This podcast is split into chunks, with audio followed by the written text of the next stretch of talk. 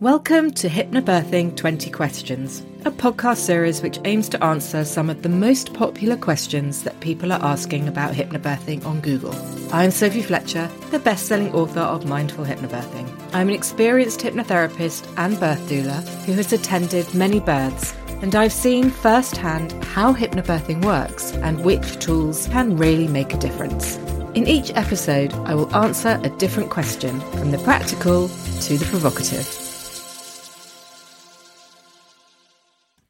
In this episode, I'm going to answer the question Can you do hypnobirthing with an epidural? A lot of hypnobirthing methods have actually demonized epidurals, and really, hypnobirthing should be about the benefits, the risks, the alternatives, and what's the indication, what type of intervention is that, what if we did nothing. So, you're really using that brain's questioning framework. And this is one of the times that it's really useful to use the hypnobirthing skills that you have to question whether an epidural is something you really want. You can have an epidural with hypnobirthing, absolutely, but it's about understanding the risks and the benefits of that epidural. There is one very famous midwife who says if you can sit still to have an epidural sited, you can give birth with the right support. That's an interesting quote. And there are many anaesthetists that I actually have on my course who have seen this. And if you ask any midwife who's seen this happen, it's extraordinary. You can have someone sitting down and it can take quite a while to site an epidural. So lots of tapping on the back, siting where the epidural is going to go in. Very often the anaesthetist might say,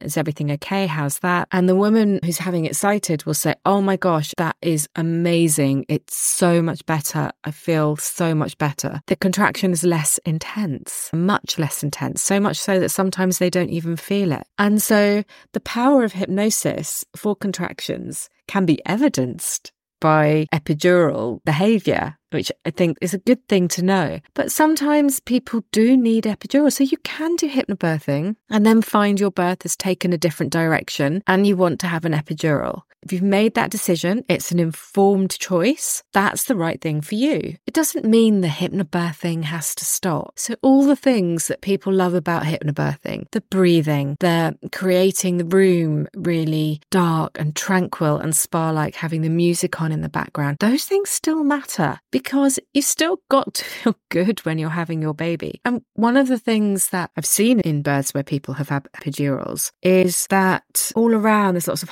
hustle and bustle and, oh, she needs the epidural. And then once she's got the epidural in, everyone sort of takes a deep breath and sits back and it's like, thank goodness for that. As if almost it's like hard work for everyone else in the room. With that, I see maybe the healthcare workers starting to chat to the partner and the lights go on and that lovely atmosphere disappears. Sometimes forget that there's this incredible woman still birthing her baby. I think if someone has an epidural, it's really important to think about the psychological side of that, still making it a positive experience, still encouraging the mum to do her breathing and thinking of your brains, the questions that being an advocate, asking um, what the benefits and the risks are still important, even if someone's had an epidural. It may be that there are slightly different positions the mother can birth in, even with an epidural. So it's good to ask those questions, to use massage, have her her scent if she's got an oil nearby, to have her anchors in place. You know, imagine having all of that, that dark, tranquil, quiet space and having an epidural and suddenly that's all gone. Doesn't really seem fair, does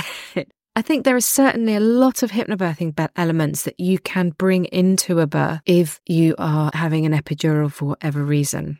I would think keep it nice and spa like the room, keep with your breathing because that will benefit you and your baby. Keep the music on, stay relaxed and calm, and make sure you still use your brains. So there are still different pathways the birth can take, even after having an epidural. So make sure you're using your benefits, risks, alternative, indication, what if we did nothing kind of approach. I think epidurals are demonized, but some births lead to that, and that's okay. You haven't failed because you've had an epidural. I mean, that's the worst thing. No hypnobirthing teacher wants to hear that. A woman thinks she's failed because she had to use an epidural. You're birthing a baby. That's incredible. You can prepare as much as you can. Um, and, and sometimes births do go that way. And if that's you, it's, it's knowing that you've done everything that you could to have a positive birth experience. And you can still have a positive experience with an epidural. You can still say, I did hypnobirthing with an epidural because you have done hypnobirthing. You've spent probably weeks practicing it. You might be using it because you've been induced for medical reasons, but you have definitely done hypnobirthing and you can continue to use your hypnobirthing techniques during the birth and after the birth and into those early weeks of having your baby.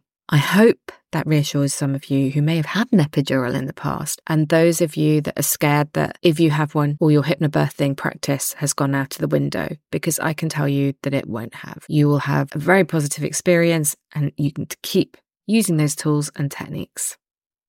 Thanks for listening. I hope you enjoyed this episode.